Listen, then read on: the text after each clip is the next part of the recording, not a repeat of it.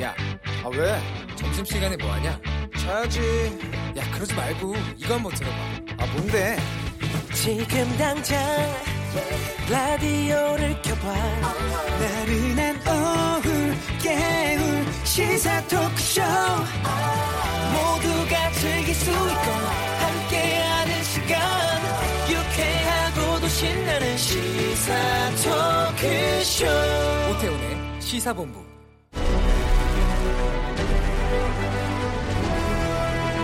김철민의 본부 뉴스.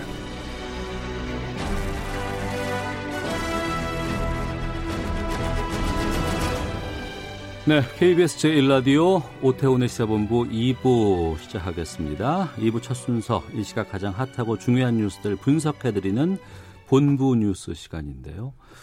뉴스 핵심을 짚어주시는 분 소개하기 전에 사행시를 카르마 극복님이 보내주셨는데 이거 소개하고 또 김철민 기자도 모시겠습니다. 시, 시사본부 듣다가 사, 사장님께 딱 걸렸는데 본, 본인도 시사본부 들으신다네. 어이구야. 부, 부지런히 일하고 쉬는 시간에 시사본부. 예, 쉬는 시간 또 끝나고 점심시간 끝날 때 뉴스 핵심을 짚어드리도록 하겠습니다.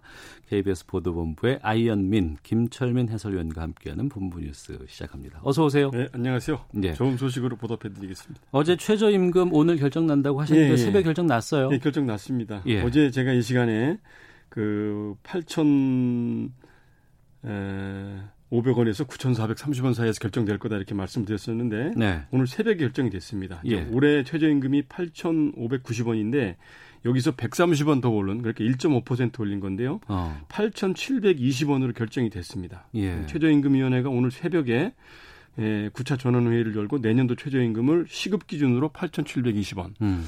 주당 52시간 근무하는 월급 기준으로 환산을 하면 182만 2,480원. 네. 올해보다 한 2만 7천 원 정도 월급이 오른 셈이 된 겁니다. 월급이 2만 7천 원? 최저임금이 최저임금이. 예, 예, 주 52시간 기준으로 볼 때. 네. 예. 이게 사용자 측 위원이 있고 네. 노측 위원이 있고 그다음 공익위원이 있고. 공익위원이 있고 예.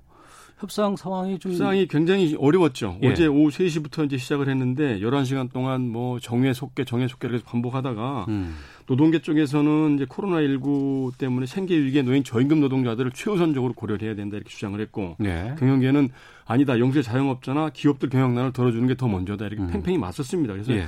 이 양보가 안 됐는데 공익위원들이 결국 단일안으로 그러면 어 8,720원 안으로 올려서 이걸 표결에 붙이자 이렇게 이제 했던 거고요. 예.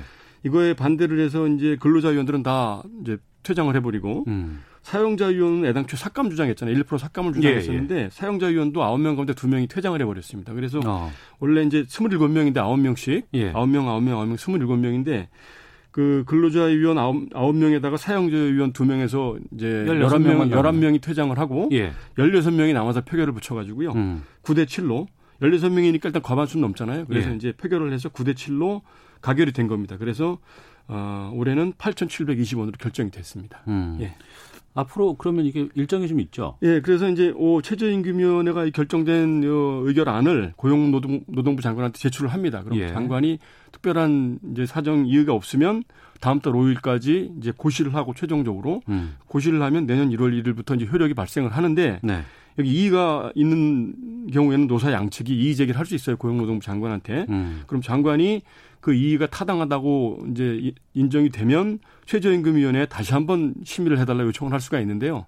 여지껏 한 번도 그런 적이 없습니다. 재심 한 번도 받아들인 적이 예, 없었어요. 보통 어. 결정을 하면 그대로 다 수용이 됐고요. 예.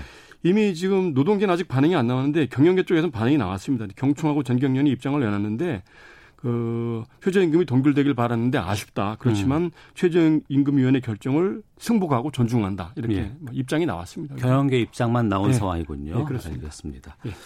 자, 미국 송환 피했죠. 손정우. 예, 예.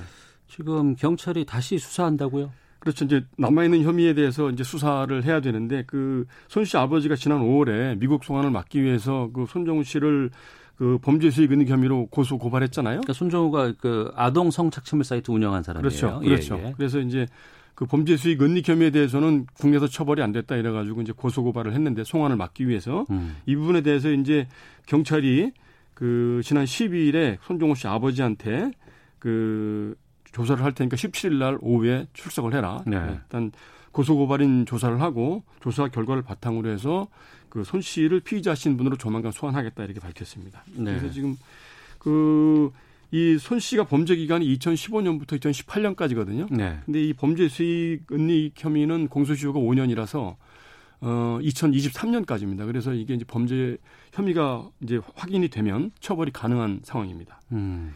그래서 지금 범죄 수익이 얼마나 지금 될까요? 어, 그 당시에 이제 수사 결과로는 4억 원 정도 어. 이제 부당 이득을 취한 걸로 이렇게 수사 결과는 나와 있고요. 예. 그리고 이제 손 씨 아버지가 고소 고발을 하면서 추가로 또 이제 어, 고소한 혐의가 뭐냐면 음. 손 씨가 그 할머니 병원비를 보탰는데 범죄 수익으로 그걸 보탰다는 거예요. 예. 그래서 이것도 어, 할머니의 명예를 훼손한 것이다. 그래서 명예훼손 혐의로 또 추가로 고소를 했습니다. 그래서 이게 법원에서 뭐 이게 혐의가 입증이 될지 어떨지는 모르겠는데 음. 어쨌든 뭐 그 범죄 수익 은닉이라든지 뭐 이런 게 현행법상으로는 그 형량이 그 5년 이하 징역, 우리나라 법상으로 3천만 원 이하 벌금 이 정도밖에 안 되거든요. 네. 근데 여기다가 뭐 명예훼손이라든지 여러 가지 혐의가 다 추가가 돼도 최장 뭐 10년 이상 나올 확률은 거의 없다고 이렇게 전문가들은 예상을 하고 있습니다. 미국으로 보냈으면은 그뭐 갔으면 종신형이죠. 어. 네. 그런데 이제 그거에 비하면 훨씬 가벼운 형을 받게 돼 있는 건데 그래서 관련 혐의들 아동 성착취에 대해서 이제 주- 뭐 가중 처벌하는 이런 법들이 지금 국회에 발의가 돼 있는 상태인데 이거를 소급 입법을 할 수 있느냐 뭐 위헌 논란이 있는 상황이라서요. 음. 그거는 불투명한 상황이고 현행법상으로 볼 때는 그 5년까지 징역을 처할 수 있는 이 정도 상황밖에 안 되는 거죠. 알겠습니다. 자 그리고 직원 갑질 폭행 혐의에 어, 이명희 씨 오늘 1심 선고 있다고요? 예, 예. 이제 그 한진그룹 고 조양호 회장 부인 이명희 씨 과거에 그 이제 필리핀 국적 가사도우미 불법 고용한 혐의로도 징역형 받았었고 예. 그다음에 대한항공 교육기 이용해서 해외 명품 밀수입한 혐의도 징역형을 받았는데 모두 다 이거는 이제 집행유예를 받아서 지금은 이제 속방이 되는 상태인데 오늘 1심 재판은 뭐냐면 그 경비원, 운전기사, 뭐 관리소장 이런 사람들한테 상습적으로 갑질하고 폭행하고 이런 혐의에 대해서 그 서울중앙지법에서 1심 판결을 오후에 어, 한 2시쯤부터 시작이 될 겁니다. 오후에 어. 판결을 내리는데 그러니까 또 하나의 그 재판이 그렇죠. 이제 전혀 새로운 거군요. 혐의죠. 예. 그 혐의를 보면 그 뭐 이제 상습 특수 상해, 업무 방해, 뭐 운전자 폭행 이런 건데요. 구체적으로 보면 그 2011년부터 2017년까지 운전기사 등 피해자 9명에게 20여 차례에 걸쳐서 욕설하고 때리고 뭐 음. 이런 혐의였거든요. 그래서 이제 평창동 자택에서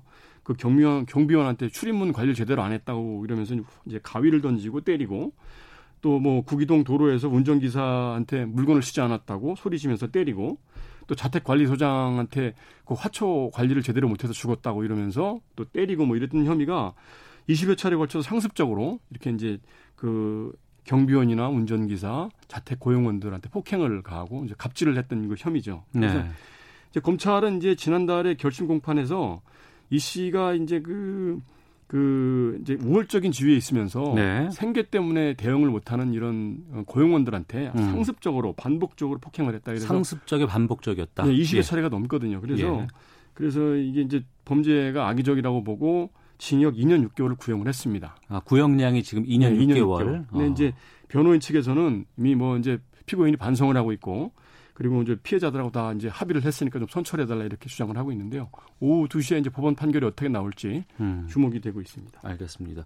코로나19 상황 짧게 좀 정리해 주시죠. 네, 코로나 오루, 오늘도 33명, 어제보다 많이 줄었는데요. 네. 지역사회가 14명, 해외 유입이 19명, 해외가 더 많았어요, 올해도. 음, 오늘도. 그래서 지금 해외 그 확진자들, 해외 유입된 확진자들 관리를 더 강화해야 된다. 이런 우려가 지금 전문가들 사이에서 나오고 있습니다. 알겠습니다. KBS 보도본부의 김철민 해설위원과 함께했습니다.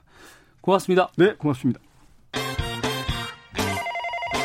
안녕하세요. 라디오 청취율 조사 중입니다. 예, 안녕하세요. Iron Dragon 김응수. 김응수 씨, 12시 20분 오태훈의 시사본부 많이 들으시나요? 아주 아주 잘 듣고 있습니다. 돌리다가 97.3이 딱 잡힌 거예요. 근데 내용이 저하고 주파수가 맞았어요. 채널 고정. 오태훈의 시사본부 이번 청취율 얼마로 예상하십니까? 묻고 더블로가 본격 시사 토크쇼 오태훈의 시사본부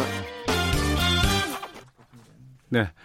1시 10분 막 됐습니다. 시사본부 청취 여러분들의 참여 기다리고 있습니다. 샵 9730으로 생방송 중에 의견 보내주시면 되고요. 짧은 문자 50원, 긴 문자 100원, 어플리케이션 콩은 무료로 이용하실 수 있습니다. 사회를 뜨겁게 달군 이슈를 다뤄보는 시간입니다. 양변의 이열지열, 양지열 변호사와 함께합니다. 어서 오세요. 네, 안녕하세요. 예. 아, 국정농단, 국가정보원 특수활동비 상납 사건 등 어, 여러 가지로 재판에 넘겨진 박근혜 전 대통령 파기환송심에서 형량을 대폭 감형받았습니다. 지금 크게 두 가지인가요? 그럼 사건이? 예, 지금 크게 두 묶음으로 나눠져 두 있었습니다. 묶음, 예. 뭐냐면 어, 처음에 이제 박 전 대통령 탄핵을 이 시작 탄핵을 만들어줬고 수사가 시작되게 된 계기가 이른바 국정농단 사건 아니겠습니까? 예. 삼성을 비롯한 대기업들로 하여금 어, 또 이제 박, 어, 저, 최서원 씨 승마 지원을 하도록 했었고, 정유라 승마 지원이죠. 음. 그 가운데서 받은 비용이 있었고, 또, 어, 케이나 미르 같은 재단들의 돈을 출연하도록 만들었던 부분들, 그게 네. 일부는 뇌물이 되고, 일부는 직권남용이나 강요가 된 그 묶음이 있고요. 네.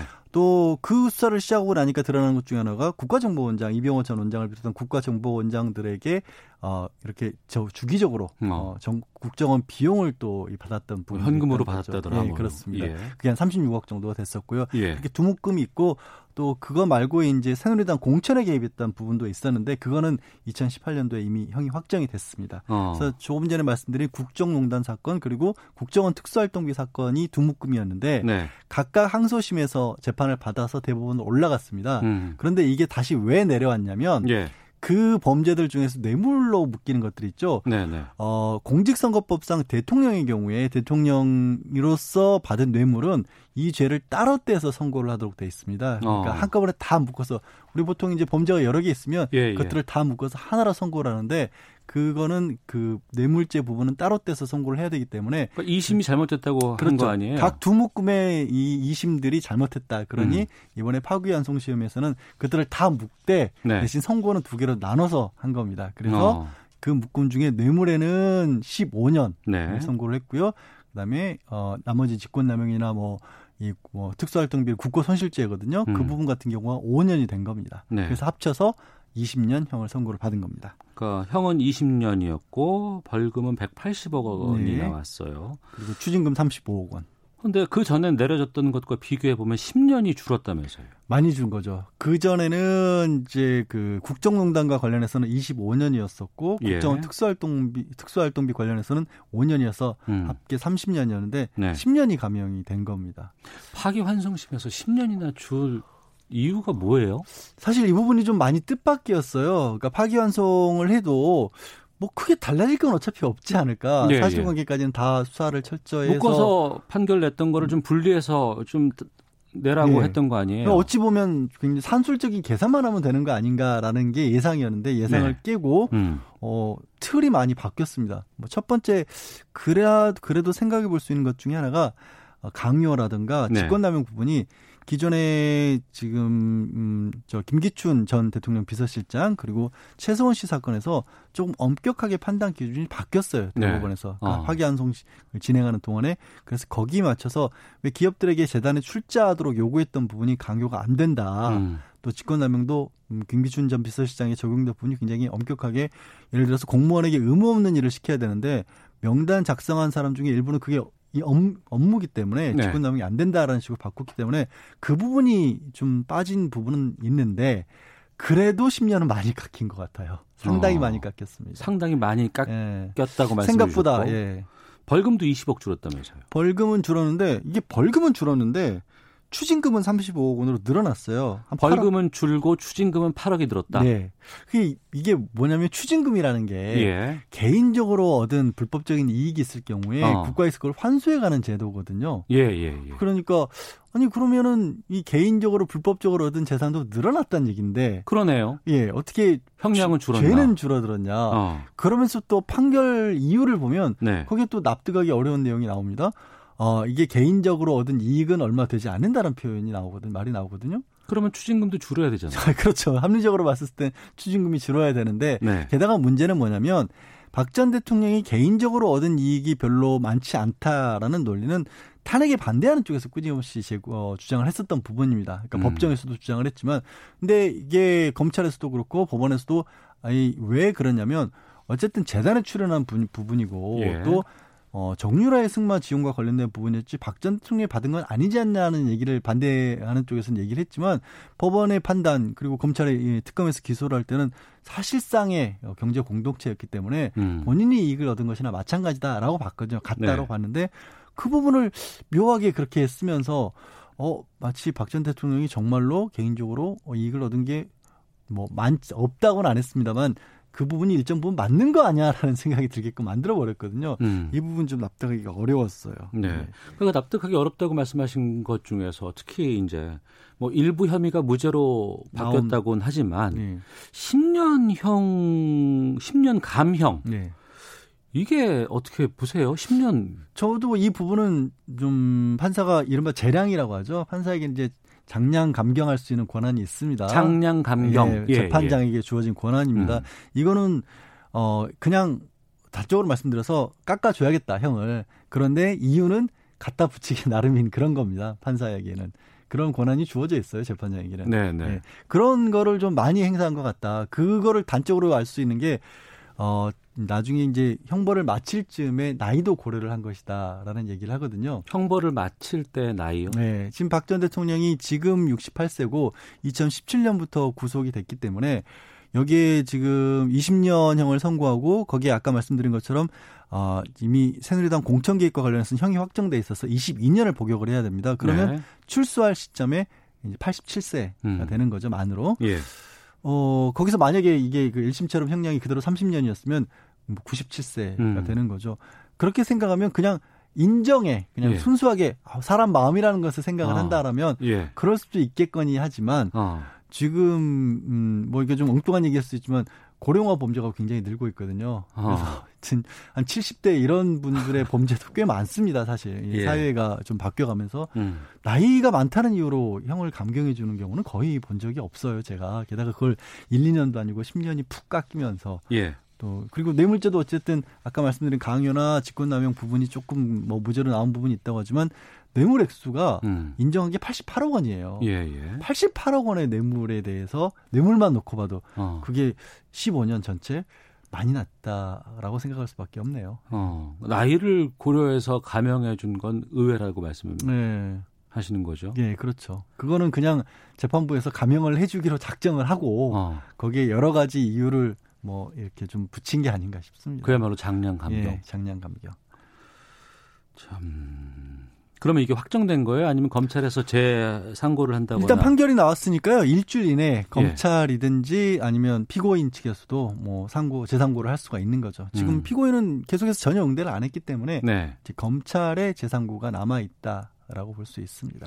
검찰에서 또 입장 같은 것들이 지금 은 나왔습니까? 그냥 원론적인 입장입니다. 판결문을 검토하고 아. 있다라고 하는데 어 실익 이걸 실익이라고 얘기하는 것도 이상하긴 합니다만 뭐 진짜 글자 그대로 나이를 따진다면 음. 87세와 97세 사실 뭐 상상하기 어려운 나이인 것만은 맞습니다. 수감 네. 생활을 하기에. 그런데 이 사건이 가고 가지고 있는 상징적인 의미가 있죠. 음. 우리 흔히만으로 하는 말로 사람이 밉냐 죄가 밉지. 이게 글자 그대로 이 판결에서도 그런 얘기를 해요. 국정농단으로 국민들에게 크나큰 어떻게 보면 좌절감도 줬고 실망감을 안겨줬고 큰 혼란을 예, 불러일으켰다라는 부분이 있다라면 네. 나중에 뭐 정치적으로 어떤 논의를 하든지 간에 음. 검찰로서는 이 부분에 대해서 어, 충분한 형사 처벌을 이끌어내는 게 당연한 업무가 아닐까라고 저는 개인적으로 생각합니다. 예. 그 부분인데 지금 네. 정치적으로 어떤 논의가 있을지. 예. 그러니까 한쪽에서는 사면 논의가 꽤 있었어요. 네. 예, 예. 또 그 뉴스가로 된 것도 꽤 여러 번 나왔었는데 그러면 이게 지금 형이 확정이 되면 다 끝나는 건가요? 형이 확정이 되면 다 끝나면 재판이 다 끝납니다. 이게 마지막인 예. 거예요. 그러니까 만약에 검찰이 재상고를 안 하면 안 하면 그러면 아마도 사면 논의가 본격화되지 않을까 싶습니다. 아. 이게 일단 전제 조건 자체가 예. 어, 형의 3분의 1 가량을 마치고 음. 어, 복역이 굉장히 뭐 우수하고 네. 이런 것들을 전제 조건으로 하고 있, 있는데 음. 어, 특별 사면 같은 경우에도 그런 조건 없이도 가능할 수도 있거든요. 예, 예. 그러면 일단 그래도 형은 확정이 돼야 사면을 그러니까 음. 뭐가 죄가 확정이 돼야 용서해 주는 것도 가능해지는 거 아니겠습니까? 그렇죠. 예, 그러니까 재상고를 검찰이 안 할 경우에는 어, 사면 논의가 바로 불거져 나오지 않을까 싶습니다. 음, 그러니까 법적인 상황에서 이제 정치적인 영역으로 이제 넘어가게 되는 건데 네, 사면으로 그렇죠. 간다는 건 예. 가능성에 대해서는 어떻게 보세요? 사면 가능성요. 네. 그 이제 정치부 쪽에 정치적인 많은 의견 주시잖아요. 지금으로서는 저는 음, 어떻게 보면은 명분도 없고 네. 사실 예를 들어서 그런 거 아니겠습니까? 지난 전직 대통령들이 뭐 무기징역까지 받았다가 사면이 됐던 사례들이 있죠. 불행한 일입니다. 사실 음. 그런 일들은 그런데 그때 명분은 어, 국가적인 어떤 통합 같은 것들을 명분으로 세웠습니다. 네. 그런데 그런 명분이 지금 필요한 상황인가라고 음. 봤을 때 어, 그렇지 않다라는 입장입니다. 저는. 네, 알겠습니다. 하나만 더 살펴보도록 하겠습니다. 지난달 26일이었습니다. 이게 벌써 보름이 넘었네요. 그러니까 수사심의위원회가 꾸려졌고 네. 여기서 이재용 삼성전자 부회장의 불기소 그리고 수사 중단을 권고하는 결정이 내려졌어요. 네. 이때부터 이 수사심의위원회가 정말 많이 등장하게 되는 예. 단초를 작용하고 있는데 검찰 기소 여부가 아직까지 계속 안 나오고 있죠. 예, 아마 뭐 이번 주 내로 결론을 내겠다라는 얘기는 나오는데 예. 뭐 검찰 내부도 요즘 굉장히 시끄럽지 않습니까? 뭐 그런 네네. 것도 있을 뿐더러 또 검찰로서 그냥 이 건만 놓고 생각을 해도 음. 굉장히 당황스러운 일인 거예요. 그러니까 네. 기소를 하지 말라는 정도가 아니라 아예 수사를 중단하라고 공고를 해버렸으니. 그러니까 불기소에다가 수사 중단을 권고했어요. 그러니까 1년 7개월 동안 했던 수사가 잘못됐다라고 이 심의위원회에서 네. 얘기를 한 거 아니겠습니까? 그러니까 어. 여론에 굉장히 큰 불을 어찌 보면 지펴버린 셈이기 때문에 음. 그냥 이대로 이- 사실 검찰에서는 입장은 정해져 있었거든요. 네. 왜냐하면 영장을 청구를 했다라고 하는 거는 아예 혐의 사실에 대해서 특정을 해놓고 방침이 딱 선다라고 외부적으로 공표를 한 거였는데 음. 수사심의위원회에서 정반대 결론을 내리는 바람에 뭐 고민이 깊어진 것 같고 그 바람에 아 혹시 이거 어, 시한부 기소 보류를 하는 게 아니냐라는 관측도 조심스럽게 좀 나오고 있습니다. 시한부 기소 보류는 예. 뭔가요? 그러니까 재판에 넘기는 거를 조건을 달아서 좀 밀어둔다는 겁니다. 어. 원래 영장 청구를 했을 때 당시 최주희성 미래전략실장하고 그다음에 김종중 미래전략실 팀장을 같이 영장 청구를 했잖아요. 예. 그두 사람을 한번 재판에 넘겨보고 어. 그두 사람의 결과에 따라서 이재용 부회장의 기소 여부를 결정하겠다라고 일단 잠정적으로 중단해 놓지 않겠느냐라는 얘기도 나오고 있는 상황이에요. 예. 아직까지 수사심의위의 권고를 겨- 검찰이 거부한 적은 없었죠. 이 그 이전에는 여덟 차례 있었는데 여덟 차례 모두 따랐다고 합니다. 그러니까 따를 아. 수밖에 없는 게 이게 외부에 의해서 객관적인 판단을 받아보겠노라고 검찰 스스로 만든 제도인데 이걸 네. 거슬러 버리면 심의위원회 자체가 형해화되는 거기 때문에 음. 그래서 이제 검찰도 고민할 수밖에 없는 거죠 지금은. 그러면 거기서 말하는 검찰이라는 건 음. 검찰 그 이 수사를 진행했던 수사팀입니까? 아니면 검찰총장 내 여러 가지 회의체입니까? 아, 이 그 수사를 결정하는 걸요. 예. 일단은 수사팀의 몫이죠. 수사팀의 음. 몫이지만 검찰총장이 재가는 받아야죠. 알겠습니다. 양변의 이열지열 양지열 변호사와 함께했습니다. 말씀 고맙습니다. 네, 고맙습니다. 헤드라인 뉴스입니다. 정세균 국무총리는 공수처법 시행을 하루 앞둔 오늘 공수처가 하루속히 문을 열고 일을 시작할 수 있도록 국회에 적극적 협조를 부탁한다고 밝혔습니다. 최근 국내로 입국하는 단기 체류 외국인이 늘어나면서 이들을 격리할 임시 생활시설 객실이 부족하다는 지적에 정부가 다소 객실 수가 부족한 것은 맞지만 지속적으로 객실 수를 확충하고 있다고 밝혔습니다. 고 박원순 전 시장의 성추행 의혹과 관련해 민주당 박용진 의원은 고통받았다는 피해자 목소리에 지금은 귀 기울여야 할 시간이 아닌가 싶다며 당 차원의 진상 파악과 대책 마련이 있어야 국민들의 신뢰를 회복할 수 있을 거라 생각한다고 말했습니다. 미래통합당 주호영 원내대표는 민주당이 공수처장 후보 추천위원으로 선정한 장성근 변호사가 엠번방 공범 변호 논란으로 사임한 것에 대해 무리하고 성급하게 공수처 출범을 독촉하다가 드디어 먹다가 체했다고 비판했습니다. 지금까지 라디오 정보센터 조진주였습니다. 이어서 기상청의 송소진 씨입니다. 날씨 정보입니다. 아직은 전국 곳곳에 비가 내렸다 그쳤다 하거나 빗방울이 떨어지고 있습니다. 이 비는 대부분 오후에서 저녁 사이에는 그치겠는데요. 다만 전남과 경남 지역은 밤까지, 제주도는 내일 아침까지 비가 더 이어지겠고 5에서 10mm 정도가 더 내릴 것으로 예상됩니다. 이렇게 비가 오면서 공기는 깨끗해졌습니다. 오늘 전국의 미세먼지 농도는 좋음을 보이겠습니다. 오늘까지는 낮에도 선선하겠는데요. 한낮 기온이 서울 서울, 광주, 제주 24도, 대전과 대구 22도 등에 머물겠습니다. 하지만 내일은 하늘이 개면서 기온도 다시 30도 안팎까지 오르겠고 모레는 기온이 더 올라서 주말까지 30도 안팎의 무더위가 나타날 전망입니다. 한편 내일과 모레는 일부 내륙 지역에 소나기가 내릴 것으로 예상됩니다. 현재 서울의 기온은 21.1도입니다. 날씨 정보였습니다. 이어서 이 시각 교통 상황을 KBS 교통정보센터 임초희 씨가 전해드립니다.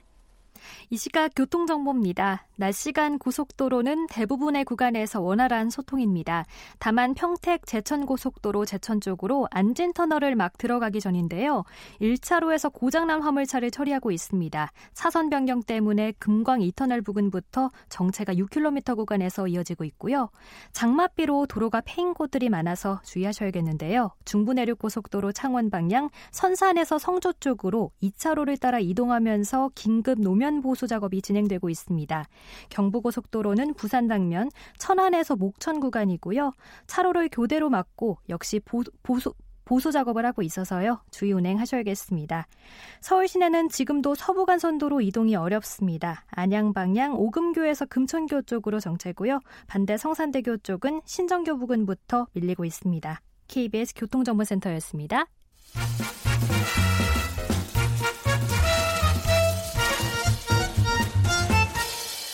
오태훈의 시사본부. 네, 매주 화요일 정치화투가 시사본부에는 있는데요.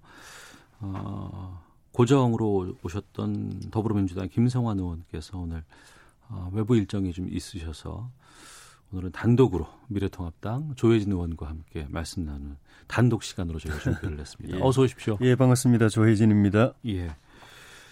어, 고 박원순 서울시장의 사망 관련된 또 어제 연결식 있었고 고향인 창녕으로 어, 이제 유해가 갔습니다. 어떻게 보셨어요? 참 충격적인 상황인데. 저는 또 저희 그 지역구 창녕 고향의 선배이시기도 하고. 아 고향 선배이시군요. 예. 어. 그리고 어, 시민단체 활동하실 때 호민관 클럽 같은데 가입해서 활동 뭐 제안을 받고도 같이 하기도 했었고 네. 개인적으로 조금 아는 분이시죠. 음. 그래서 뭐 다른 걸 떠나서 개인적으로 조문도 갔다 왔고 예. 우리 창녕군청에서도 그 장지에 음. 유해가 들어오면 어떻게 해야 되는지 고민하길래 네. 그 우리 통합당 미래통합당 그 군수, 군수가 계신데니까 예, 예.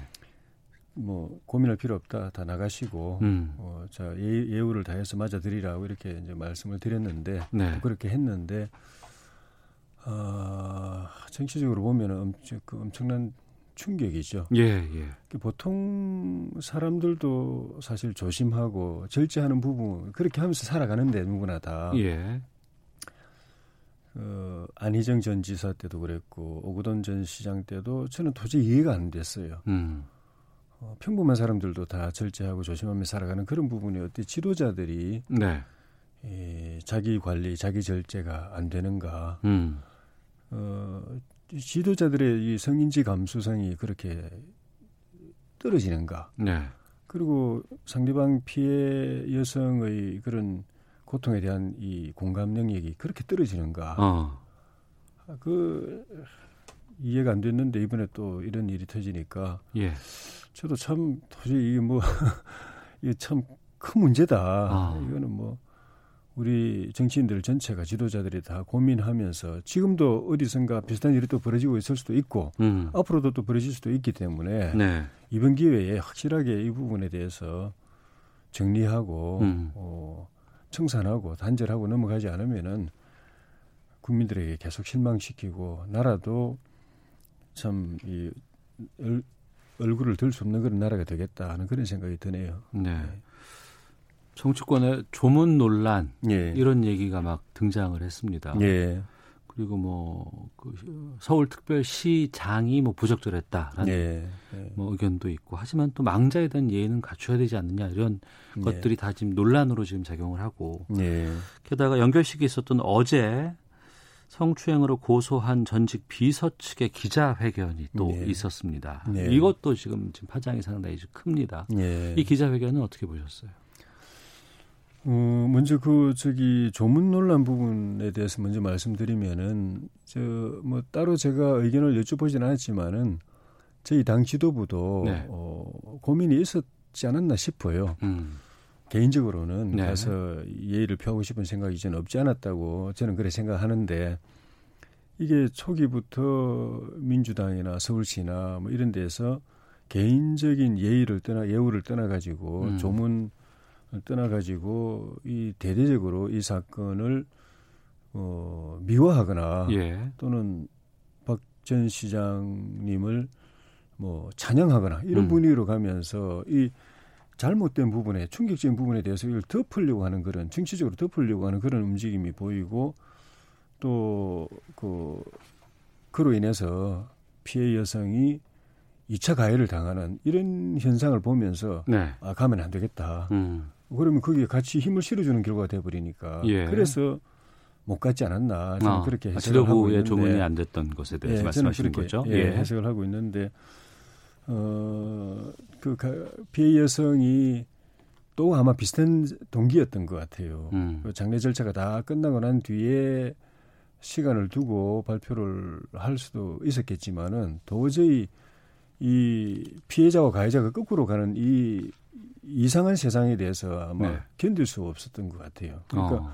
가해자가 이게 미화되고 찬양되고 예. 피해자가 오히려 쫓겨다니고 신상 털기 당하고 저주의 욕설을 받고 음. 안 그래도 그, 그 고통 속에 있는 사람인데 도저히 용납할 수 없다 해서 어그 시민단체 도움을 받아가지고 어그 진실 규명 또 사실 발표 뭐 그런 걸 하지 않았나 싶습니다. 그러니까 정상적으로 갔으면 음. 개인적으로 애도하고 그렇지만 네. 잘못된 부분에 잘못하고 인정하고 피해 여성에 대해서는 위로하고 사죄하고 사과하고 이렇게 갔으면은 아마 그냥 그 장례 절차 이후로 그냥까지 조금 기다리지 않았을까 하는 생각이 드는데 사회가 이상하게 가니까 음. 그게 자기한테 고통으로 오니까 숨 막힐 듯한 고통으로 오니까 그렇게 하지 않나 싶어요. 네. 이 부분은 어떻게 또 보고 계시는지 궁금한데요. 예. 연결식은 끝났습니다. 예. 그리고 이제 고소는 공소권 없음으로 이제 정리가 된 거예요. 예. 그런데 또 고소를 한 쪽에서는 예. 어, 피해를 호소하고 있고 예. 또 자기의 어떤 것들을 좀 밝히고자 하는 노력도 지금 해달라고 얘기를 하고 있어요. 예. 어떻게 진행이 되고 어떻게 정리가 된다고 보세요? 옛날 같았으면 공소권 없음 결정 내려졌으면 그걸로 사실 사건 종결입니다. 예. 그런데 문재인 정부 들어서서 대통령께서 직접 여러 차례 나서서 어. 그저 공소 시효가 만료된 사건도 이거는 진실 규명이 중요하다. 음. 처벌을 하든 안 하든 처벌을 못 하더라도 진실을 밝혀서 이렇게 후세에 또 사회에 경종을 울리고 후세에 기감을 귀감을 삼아야 된다 해서 김학의 사건 같은 경우 대표적인 그런 것인데 네. 대통령이 직접 나서 가지고 그런 진실 규명을 처벌과 관계없이 처벌과 관계없이 검찰이 예. 그 수사가 아닌 조사를 음. 한 차례가 한 예가 여러 번 있었습니다. 예. 이게 새로운 선례가 돼버린 거죠. 문 대통령이 직접 그런 걸 만들었으니까. 어. 그 이 사건 같은 경우에도 그 박 시장님 돌아가셨으니까 음. 어, 처벌받을 당사자는 없어졌기 때문에 공소권은 없지만은 네. 지금 이 문재인 정권의 이런 그 윤리 기준, 도덕 기준에 따르면은 진실 다 규명해야 되는 거죠. 어. 조사를 다 해야 되고 예. 처벌과 무관하게 그래서 좀 전에 말씀드린 지금도 어디선가 저질러지고 있을지도 모를 또 앞으로도 이런 경각심을 경각심이 없어가지고 또 국민들에게 실망시킬지도 모를 그런 일들에 귀감을 삼기 위해서라도 이건 제대로 규명이 되고 어. 어 밝혀져야 되고 그 다음에 또 어. 그, 박 시장님은 이제 돌아가셨지만은 그, 저, 그 사실이 서울시청 안에서 제대로 어, 바로잡히지 않고 어떻게 보면 덮여지는 또는 음. 은폐되는 과정에 네. 에, 참여했던 사람들이 지금 조금씩 이제 그 의혹이 제기되고 있으니까 아, 기관 그 내에서 피해자가, 여러 가지 것들 피해자가 여러 번 그 비서관 어. 그 비서실 비서관에도 이야기를 하고 또 다른 사람들한테 이야기도 했는데 네. 아 그거 별것 아니다 또는 뭐 그럴 리가 없다. 그리고 시장님의 그 좀 심기를 좀 살펴드려야지 뭐 이러면서 덮었다는 거 아닙니까? 음. 그거는 은폐고 또 법적으로는 직무유기가 될 수 있기 때문에 그건 네. 새로운 범죄 사실일 수가 있고 어. 또 이번에 그 피해자가 그 고소해서 조사받던 그 과정에서 그 사실이 흘러나왔지 않습니까? 그러니까 그게 어느 단계에서 경찰 단계에서 흘러나왔는지 청와대 단계에서 흘러나왔는지 모르겠지만은 그런 흘러나온, 흘러나온 의혹이 있기 때문에 음. 그 사실이면 또 공무상 비밀 누설 죄가 되기 때문에 네. 새로운 범죄 행위가 있었던 거죠. 음. 이 부분은 박 시장님과는 별개로 음. 또 조, 조사가 아니라 수사가 돼야 되는 거죠. 네네. 네. 그래서 어 저 위법 행위가 확인되면 그건 처벌돼야 되는 거고. 그러면 네. 박 시장 관련돼서는 조사 말씀하셨고 예. 그외 뭐 기관 그 서울시청 내 기관의 예. 측면이라든가 예. 아니면 그 수사 아, 고소 관련된 어, 자료들이 넘어갔다거나 이런 예. 부분에 대한 수사라고 말씀하셨는데 예. 이게 어, 진행될 거라고 보세요? 아니면 진행이 안 된다 그러면 어떻게 조치를 취하실 계획이십니까? 뭐 당연히 그그 그 저기 처벌 가능성이 없는 행위도 진실 규명을 위해서 대통령 지시로 조사하는 시대가 됐는데 네. 명백하게 위법 혐의가 드러났는데 조사를 안 한다면 이거는 큰 문제죠. 음. 근데 이제 걱정은 됩니다. 지금 경찰이나 또 법무부가 하는 행태들을 보면은 네. 이런 정권에 불리한 사안들이 제대로 수사가 될 수 있을까 염려는 되지만은 일단은 검경을 한번 믿어보고 음. 어, 만약에 제대로 안 하고 또 다른 제3의 또 은폐자로 작용을 하게 되면은 그때는 국회에서 국정조사를 하든지 특검을 하든지 해서 네.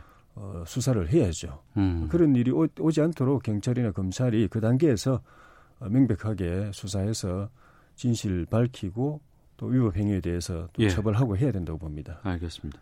그 와중에 통합당 예. 배현진 대변인에 대한 지적들이 또 지금 예. 구설에 오르고 있어요. 예. 그러니까 박원순 시장의 아들 박주신 씨의 병역 의혹을 이제 SNS상에다가 제기를 했는데 예. 이 부분이 이제 부적절했다라는 것이 확인이 됐거든요. 예. 이건 어떻게 보고 계십니까? 진중근 교수가 대표적으로 그런 지적을 했더라고요. 음. 어 그러니까 뭐 박주신 씨가 현재는 이제 어떤 상주고 네. 장례가 끝나지 않은 상주에게 이런 그 의혹을 음. 가지고 비판하는 것은 예의가 맞지 않느냐는 그런 지적인데 뭐 그런 부분 뭐 또 이런 한편 또 그렇게 지적도 할 수도 있다고 보여지는데 예. 배 변호 배 대변인 입장에서 보면은 이 문제가 오랫동안 수년 동안 제기가 됐는데 본인이 음. 이제 외국에서 들어오지 않음으로써 들어와서 조사를 검사를 하면은 옳은 그 이제 그 의혹이 사실인지 아닌지 명확하게 이제 밝혀질 텐데 계속 외국에 체류하면서 들어오지 않아 가지고 그게 달락 일달락 안 지어지고 계속 논란이 됐기 때문에 음. 이번에 들어온 차에 딱 조사해서 어, 검사를 받아서 근데 그 논란 차원이 아닌 게 이미 그 검찰 상황에서 무혐의 처분이 끝난 상황이었거든요. 예, 법, 예, 법적으로 그래서 이제 논란이라고 하는 거죠. 예, 예. 법적으로는 종, 종결됐는데 계속 어. 논란이 계속되고 있으니까 본인도 어. 그게 부담이 될 수도 있고 예. 불명예가 될 수도 있으니까 음. 딱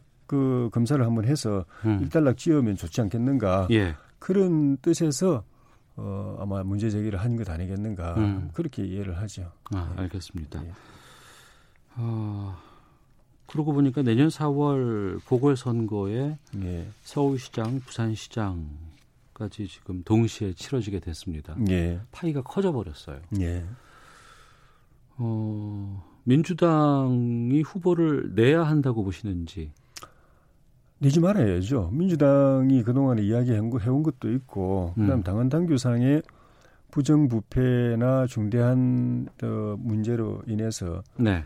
어, 선출직 단체장이 중도에 그만두게 된 경우에는 후보를 내지 않는다라고 어. 이제 당헌 당규에 명시를 해놓았기 때문에 네. 당연히 후보를 내지 말아야 되지만은 후보 낼 걸로 봐요 저는 음. 민주당은 뭐 아, 뭐 민주당 들으면 기분 나쁘겠지만 그런 거 별로 중요하게 생각 안 하고 언제든지 필요에 따라서 네. 새로운 논리로 또 나오는 그 경우를 많이 봤기 때문에 음. 에, 뭐 보도를 봐도 당 내에서 내년에 어, 부산시장, 서울시장에다가 뭐 또 경기지사도 어떻게 될지 모르는 상황인데 그런 어, 우리 김종인 비대위원장 말씀처럼 대선에 준하는 음. 어, 지방선거, 보궐선거가 있을 수 있다라고 하는 건 이제 민주당 내부에서도 어, 그 선거가 어떻게 되느냐가 그 뒤에 대통령 선거 그리고 지방선거의 판세에 직접적으로 영향을 준다고 보니까 네. 후보를 안 낼 수가 없다라고 하는 이야기가 민주당 안에서 많이 나오는 걸 보면 뭐 당헌 당규는 뭐못 내게 돼 있지만은 뭐 내지 않겠나 음. 짐작을 합니다. 알겠습니다.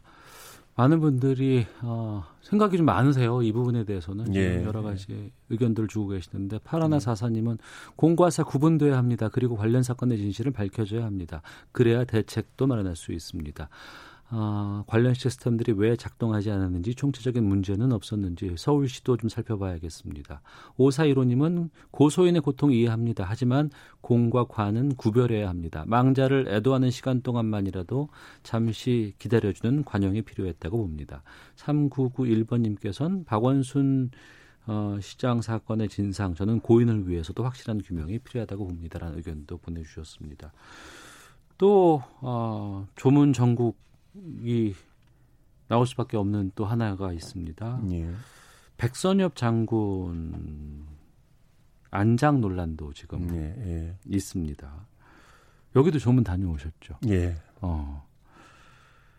어, 미래통합당에서 문재인 대통령에게 조문을 요청했는가 하면 육군장으로 치러질 백장군의 장례에 대해서도 국가장 사회장 격상을 요구했다고 들었습니다. 예. 여기에 대해서 좀 입장을 말씀해 주시죠. 미국 그 정부 쪽에서는 백선엽 장군님을 조지 워싱턴에 비유하는 그 평가까지 나올 정도입니다. 네.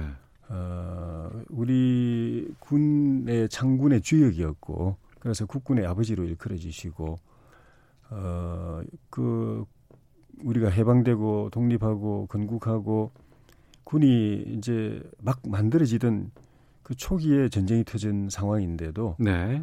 불굴의 그런 투혼, 그 뛰어난 전략 이런 걸 가지고 여러 불리한 전투에서 이겼습니다. 이분이. 예. 그래서 그것이 반전의 계기가 돼가지고 낙동강 전선을 사수하고 음. 인천 상륙 작전이 성공하고 또 평양 진격하고 압록강까지 갔는데 그 시기에 이분이 중요한 전투에서 그 역전을 시켰고 그 다음에 육군 참모총장이 되고 합참의장이 돼서 6.25 전쟁에서 우리 그 대한민국을 지키는데 총, 그, 총사령관, 총 지휘자 역할을 한, 한 분이었습니다. 그런 예. 의미에서 이제 구국의 영웅이고 그 음. 뒤에 또 오늘 대한민국 있기까지 중대한 발판, 안보의 발판이 됐던 한미 동맹을 어, 미국이 안 하려고 하는 걸 우리가 이승만 대통령이 미국을 설득하고 붙잡고 강압하고 또 백선엽 장군님이 또 미국 대통령까지 한테까지 이제 설득하고 해서 우리가 만들어낸 거거든요. 예. 미국을 붙잡아가지고 그래서 한미 동맹을 만들었고 그 토대 위에서 우리가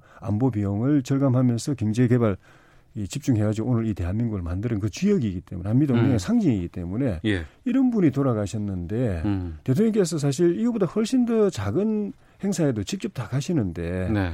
이런 데 직접 안 가신다는 거는 대통령께서는 도대체 이 그 6.25 전쟁 또 그 조국 수호 전쟁 대한민국을 사수한 그 전쟁 그 여기서 백성엽 장군께서 하셨던 이 공적에 대해서 음. 어떻게 보고 계신가? 우리 보통의 국민들하고는 다른 시각이 있지 않다면은 네. 그런 역사관이 역사관이나 국가관이 다르지 않다면은 당연히 오셔야 되는 건데 음. 하는 그런 의구심을 많은 국민들이 갖고 사실 좀 많이 아쉬워하고 실망도 하고 그런 것 같습니다. 네.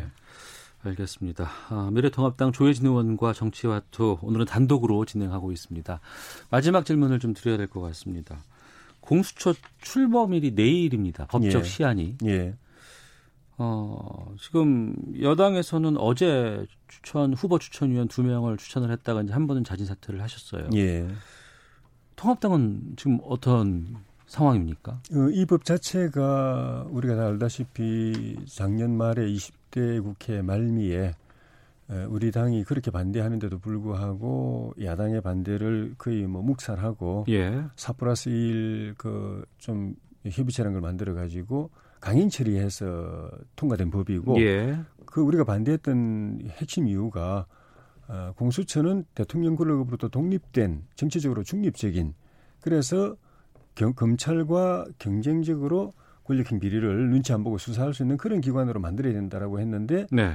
그 거꾸로 만들었다. 오히려 음. 권력형 비리를 수사하고 있는 검찰을 견제하는 예. 정권의 하수인으로 만들었기 때문에 바로잡고 출발을 해야 이게 제 기능을 할 수 있다. 음. 그래서 그 과정에서 벌어졌던 그런 문제들에 대한 헌법적 문제 때문에 헌법 소송도 제기해 놨고 네. 개정 그 제안도 해 놓은 상태인데 그런 데 대해서 이런 방구 없이 그냥 자, 지난번에 통과된 그 잘못된 법안대로 이제 강행해서 이제 기관을 구성하겠다고 하기 때문에 음. 우리로서는 지금 바로 어 거기에 같이 들러리 서면서 정권 하수인이 될 수 있는 그런 기관을 만드는데 같이 그 손발 맞잡고 할 수는 없다 네. 그런 입장이어서 음. 어 기본적으로는 현재의 그 심판이 나는 걸 보자 그리고 시간이 걸린다면은 음, 개정에 대한 작업이라도 네. 하자 어. 아, 그런 입장으로 있습니다. 그러면 헌재의 결정이 나오거나 예. 아니면은 그게 시간이 길어지면 예. 어, 그러니까 통합당에서 우려했던 공수처에 대한 문제들을 예. 바꿀 수 있는 예. 개정 작업이 진행될 때까지는 추천 후보를 내지 않겠다 이렇게 이해를 해도 되겠습니까? 어, 현재까지는 그 입장인 걸로 알고 있고, 예. 근데 저희 내부에서 아직 이 문제에 대해서 아. 어, 그렇게 그 본격적인 토론은 아직은 출범이 내일로 되어 있는데 아직까지 뭐, 예, 아, 뭐 기본적인 입장이 좀 전에 말씀드린 음. 것처럼 음.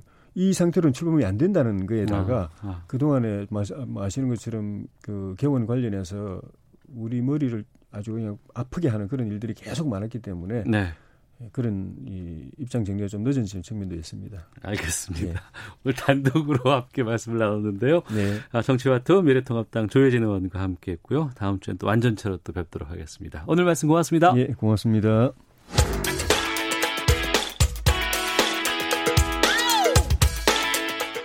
오태훈의 시사본부는 여러분의 소중한 의견을 기다립니다. 짧은 문자 50원, 긴 문자 100원의 정보 이용료가 되는 샵 9730. 우물정 9730번으로 문자 보내주십시오. KBS 라디오 앱 콩은 무료입니다. KBS 라디오 오태훈의 시사본부. 지금 여러분은 대한민국 라디오 유일의 점심 시사 프로그램을 듣고 계십니다. 네, 자동차의 모든 것을 알려드리는 시간입니다. 권용주의 차차차 오토타임즈 권용주 해설위원과 함께합니다. 어서 오세요. 네 네, 안녕하세요.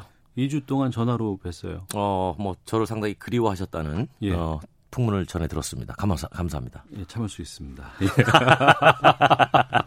아, 정말 좋은 시사 프로예요. 예. 네. 아, 오늘 새벽까지도 서울에서는 비가 계속 왔었어요. 그렇죠. 저도 어제 밤에 퇴근할 때 수도권하고 서울에서 비가 상당히 많이 왔죠. 어, 그리고 네. 이제 항상 보면 저도 출근할 때 비가 많이 왔을 때는 혹시 이제 이면 도로라든가 음. 아니면 올림픽대로 주변에 좀 이렇게 잠기는 도로들이 있어요. 있어요. 예, 예. 그리고 주차장으로 활동하다가 둔치 쪽에 그렇죠.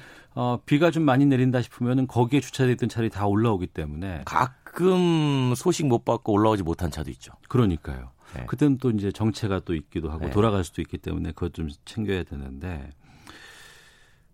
장마철에 자동차 관리 상당히 신경 써야 되잖아요. 그러니까 뭐 자동차 관리라는 게 뭐 여러 가지 어, 얘기들은 나오지만 네. 그건 다 개인들이 할 수 있는 부분이고 음. 그러니까 이제 청취자들이 궁금해하는 게 막상 내 차가 물에 빠졌을 때 내가 보상을 받을 수 있을까 없을까. 아, 그거부터, 예. 왜냐하면 실제로 주행하는 경우에 갑자기 강물이 범람해서 예. 순간적으로 잠기는 경우도 꽤 있습니다. 그렇죠. 예. 그랬을 때에 이게 보상이 되나 안 되나. 음. 기본적으로 이제 침수라고 하는 정의가 있어요. 예, 예. 그러니까 침수는 어떤 정의냐면 역류하는 물, 그리고 이제 범람하는 물, 네. 바닷물 이게 잠기는 걸 뜻하는데 네. 어, 대략 한 지면으로부터 50cm 정도. 어. 즉 시트가 물에 잠기는 수준. 문을 넘어서서 시트가 그렇죠. 예, 예. 그랬을 때 이건 침수다라고 얘기를 해요. 어. 근데 이제 그 시트 높이를 가지고 기준하는 이유는 이제 엔진이 엔진이 그 위에 있으니까 그렇죠. 엔진이 안에서 연료를 태우는 거잖아요. 예. 태울 때는 엔진에 들어가는 연료하고 음. 공기가 바깥에서 들어와야 되는데 네. 그 공기 흡입구에서 물이 들어올 수가 있다는 거죠. 예, 그래서 그 예. 그 흡입구의 높이에 맞춰서 음. 50cm면 흡입구에 충분히 물이 들어갈 수 있는 수준이다. 네. 이랬을 때 이걸 침수로 규정을 합니다. 어. 그러면 잠겼더라도 이를테면은 네. 썬루프를 열어놓고 퇴근을 했는데 음. 비가 많이 왔다. 음. 그러니까 다 보상해 주는 건 아니에요. 어. 어, 어떤 경우에는 보상을 안 해주냐면 예. 어, 오늘 밤에 호우가 예상이 돼서 예. 여기에다가는 차 주차하지 마세요. 네. 라고 경고를 했음에도 그 한강 옆에 둔치 주차장. 그렇죠. 그랬는데도 거기다 차를 댔는데 아침에 나와봤더니 물에 빠져 있더라. 네. 이런 경우는 자기 과실입니다. 어. 왜냐하면 경고를 해줬잖아요. 네. 그다음에 이제 어, 말씀하신 대로 본인의 부지에서 음. 썬루프를 살짝 열어놓고 내렸다든가 네. 뒷창문을 조금 열어놓고 내렸는데 아침에 나왔더니 밤새 음. 폭우가 와서 차 안이 흥건히 다 젖어가지고 네. 안에 있는 물건들이 다 손상됐을 경우 음. 이것도 본인 과실입니다. 네. 보상 책임이 보험사에 있는 게 아니에요. 어. 그런 경우를 제외하고 주행하는 경우에 제가 말씀드린 것처럼 갑자기 범람하거나 음. 아, 또 해수가 갑자기 뭐 파도가 크게 네. 들이쳐가지고 이제 문제가 됐을 경우에는 다 보상이 됩니다. 그러니까 웬만한 침수는 다 보상. 그러니까 아, 본인이 어떤 실수라든가 네. 예, 부주의로 침수된 거 말고는 하지 말라는 거를 했을 때만 제외하고는 차를 물에 빠뜨리는 건 그건 그럼 본인이 뭐 그렇죠. 네. 일부러 그럴 일 없으니까요. 어 그런 건 다 그거 제외하고는 다 보상을 해 준다. 네네. 어느 정도까지 보상을 해 줘요? 어 수리비 다 해줍니다. 그래요? 예, 수리비 다 해주는데 이제 가끔 또 궁금하시는 분들이 중고차 시장에 침수차 경보 막 뜨잖아요. 보통 장마철 지나가면 네. 중고차 시장에 침수차가 몰려 나오니까 어. 내 차가 물에 빠진 거 아닌가요 혹시? 네. 그런 의심을 하거든요. 옛날에는 네. 침수차가 많이 나왔어요. 음. 왜냐하면 침수돼서 보험사가 돈을 지급해서 정비사업자가 고쳐서 예. 그 고쳤다는 기록을 데이터에 등록하는데 예. 보통 한 길게는 30일, 어. 짧게는 열흘 정도 걸렸단 말이죠. 아, 다 등록은 되는데 그렇죠. 그 등록이 마감되기 전까지 확인되기 전까지 팔아버려요? 그렇죠. 어. 어 고쳐가지고 이틀 뒤에 파는 거예요. 예, 예. 그럼 확인이 안 돼요. 아. 그랬는데 지금은 예. 이게 하루 체제로 바뀐 거예요. 아, 30일이었던 게? 그렇죠. 예. 지금 하루 만에 바로 일단 술이 들어갑니다라는 순간에 바로 입력을 해버려요. 음. 어, 그러니까 전산상에 입력을 하니까 네. 그 보험 개발원 사이트에서 확인 한번 해보시면 됩니다. 음. 과거에는 뭐 중고차 사러 갔다가 침수차인지 아닌지 확인하려고. 네. 그러니까 그 안전벨트 뒤에 끝까지, 끝까지 땡겨보면 거기에 이제 흙, 진흙이 네. 묻어 있더라 뭐 네. 이런 거였는데 지금은 그렇게까지 할 필요는 없죠. 그렇죠. 이게 이제 침수차의 데이터가 하루 만에 올라가면서 네. 어, 지금 그렇게까지 하지 않는데 그래도 혹시 의심이 되면 음. 그거보다는 네. 그 트렁크 네. 바닥을 한번 매트를 들어서 올려보면 아 그 예비 타이어 있는 곳에 예, 예, 예. 그 구석구석 곳곳에 간혹 예. 거기 흙이 들어갈 자리가 아닌데 어. 어 거기 이제 흙이 있어요. 네네. 네. 어, 요거 이제 흙탕물이 잠깐 들어왔던 자리다. 음. 이렇게 이제 의심을 해볼 수는 있죠. 과거 이런 거 갖고 방송 많이 했잖아요. 어, 제가 이걸로 이제 그래도 꽤 생계를 했죠. 자, 장마철 끝나고 나면 또 이제 무더위 옵니다. 네. 무더위에 특히 차 안에 두면 안 되는 뭐 물건들 되게 상당히 많이 있다고 우리가 뭐 상식적으로 얘기하면 라이터 라이터 두면 안 되죠. 예. 그다음에 이제 탄산음료. 음. 요즘은 그 손세정제를 차에 두는 분들이 꽤 많아요. 코로나 네네. 때문에. 어, 그 많이들 챙겨 네, 놓으신 분들 계세요. 손세정제의 주 성분이 가연성이잖아요, 알코올. 어. 어쨌든 그래서 어, 이것도 외부에 노출되지 말고 예. 그차 안에 수납함들이 많이 있지 않습니까? 뭐 음. 가운데 어, glove box라든가 네, 네, 그런 네. 곳에 좀 넣어두고 사용하는 음. 게 조금 안전하지 않겠나 그런 조언들이 나오더라고요. 그캔 탄산음료도 두면 안 되는 거예요? 뭐 그게 정말 그럴 일은 없겠지만 어. 그래도 가급적 기체가 팽창하는 것, 예. 열을 받으면 기체가 팽창하는 건 좀 두지 않는 게 좋지 않겠나 어. 이렇게 얘기하는 거죠. 어, 알겠습니다. 다른 이야기 한번 더 해보도록 하겠습니다. 부산에서 네. 첫 민식이법 적용 교통사고가 발생을 했다고 하는데 이거 음. 어떤 사고였는지 좀 이게 좀 복잡한데요. 예. 그 SUV 운전자가 예. 그 내리막인데 이제 어린이 보호구역 스쿨존이었습니다. 음. 거기서 좌회전을 하려고 했어요. 그런데 좌회전하면 안 돼요. 네네. 네, 중앙선 그, 금지 구역 그렇죠. 중앙선으로 실선을 그어놓은 곳이에요. 예. 그런데 좌회전을 하려고 하다가 직진으로 내려오는 음. 어, 승용차의 뒷부분을 가해를 합니다. 네. 충격을 가하니까 이 승용차 운전자가 차를 제어하지 못하고 인도로 돌진하죠. 그러니까 승용차 운전자는 잘못이 없지만 그렇죠. 일단 사고로 인해서 그렇죠. 충격을 받고 네. 제어를 하지 못해서 인도로 돌진합니다. 예. 그러니까 인도에서 아이에게 충격을 가했는데 그 아이가 사망을 한 사건입니다. 아 사고 후에 이 상황이 그렇죠. 또 벌어진 거군요. 예. 그래서 이걸 가지고 경찰이 일단은 1차 원인 제공자. 네. 그러니까 불법 좌회전, 불법 좌회전이죠. 앞서 말씀하신 SUV. 그렇죠. 예. 불법 좌회전 하던 차죠. 음. 와두 번째로 그 충격에 의해서 실제로 아이를 사망케 이르게 한 충격을 가한 2차 사고자. 네. 둘 모두 민식이법을 적용하는 방안을 검토하고 있다. 이렇게 소식이 전해지면서 논란이 됐던 거죠. 음.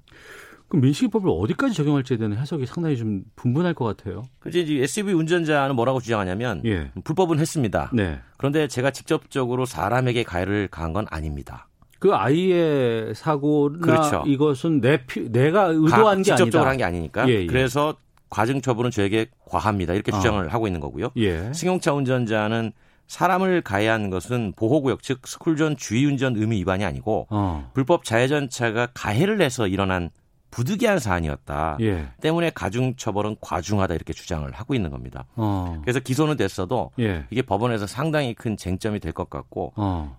판결 결과에 따라서요. 이게 예. 앞으로 1차, 2차, 3차, 4차 연쇄 사고가 일어날 수 있잖아요.